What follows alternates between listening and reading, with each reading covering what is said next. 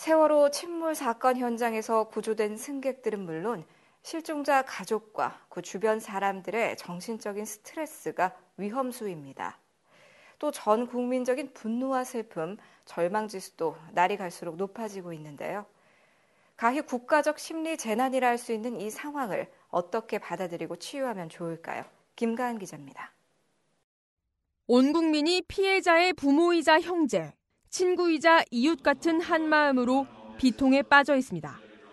천재지변도 아닌 인재, 고통 앞에서 할 수 있는 일이 없다는 무기력감과 그로 인한 우울, 나라 전체가 외상후 스트레스 장애, 즉 트라우마에 빠져 있는 상태입니다.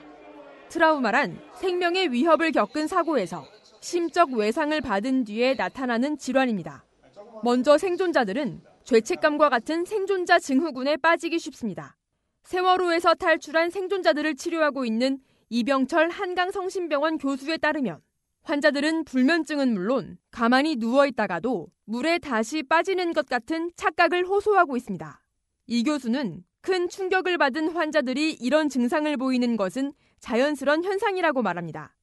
다만 환자들의 나쁜 기억을 자극할 수 있는 뉴스 시청은 줄이고 죄책감, 분노 등의 감정을 참지 말고 표현할 것을 조언하고 있습니다. 될 수 있으면 너무 생각에 몰입하지 않기 위해서 자꾸 그런 생각들이 반복되어서 힘들 때는 같이 좀 이렇게 복도로 산책을 한다든지 아니면 누구랑 얘기를 전화를 한다든지 아니면 이렇게 좀 이렇게 다른 데로 이렇게 의식을 주의 집중을 돌려가지고 너무 자 거기에만 생각이 몰입되는 걸 좀 막아주는 게 도움이 될 것 같다. 뭐 이런 정도가 제 생각에 지금 당장 그 사고를 당하셨던 분들한테는 제일 큰 도움이 되지 않을까 싶습니다.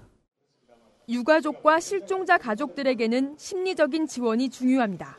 섣부른 조언이나 위로는 아끼고 곁에서 모든 이야기를 들어주는 것이 중요합니다.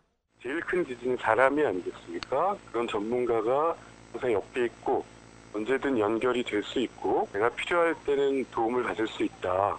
아, 지금 아주 고통스러운 분들에게 우리 사회에서 이분들이 혼자가 아니고 관련된 사람들이 옆에 있고 함께한다는 것, 이게 가장 기본적인 지지고요.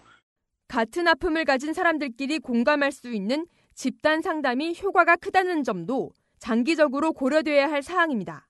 현재 실종자 가족 임시거처로 쓰이고 있는 진도체육관이 프라이버시가 지켜질 수 없는 개방된 장소인 점도 지적되고 있습니다. 일본의 한 건축가가 지난 이천십일 년 쓰나미로 집을 잃은 피난민들의 심적 고통을 덜어주기 위해 대피소에 칸막이를 세워준 일을 참고할 만합니다. 전문가들은 국민들의 트라우마도 위험수위라고 진단합니다. 사고의 당사자가 아닌데도 간접 경험으로 트라우마에 빠지는 현상인 대리외상 증후군. 이것을 줄이기 위해서는 티비 시청 시간을 정해 정보를 얻을 수 있을 정도로만 보고 이 시점에서 내가 무엇을 도울 수 있을까 등 생산적인 생각을 하는 것도 중요하다는 것이 전문가들의 조언입니다. 씨지엔 투데이 김가은입니다.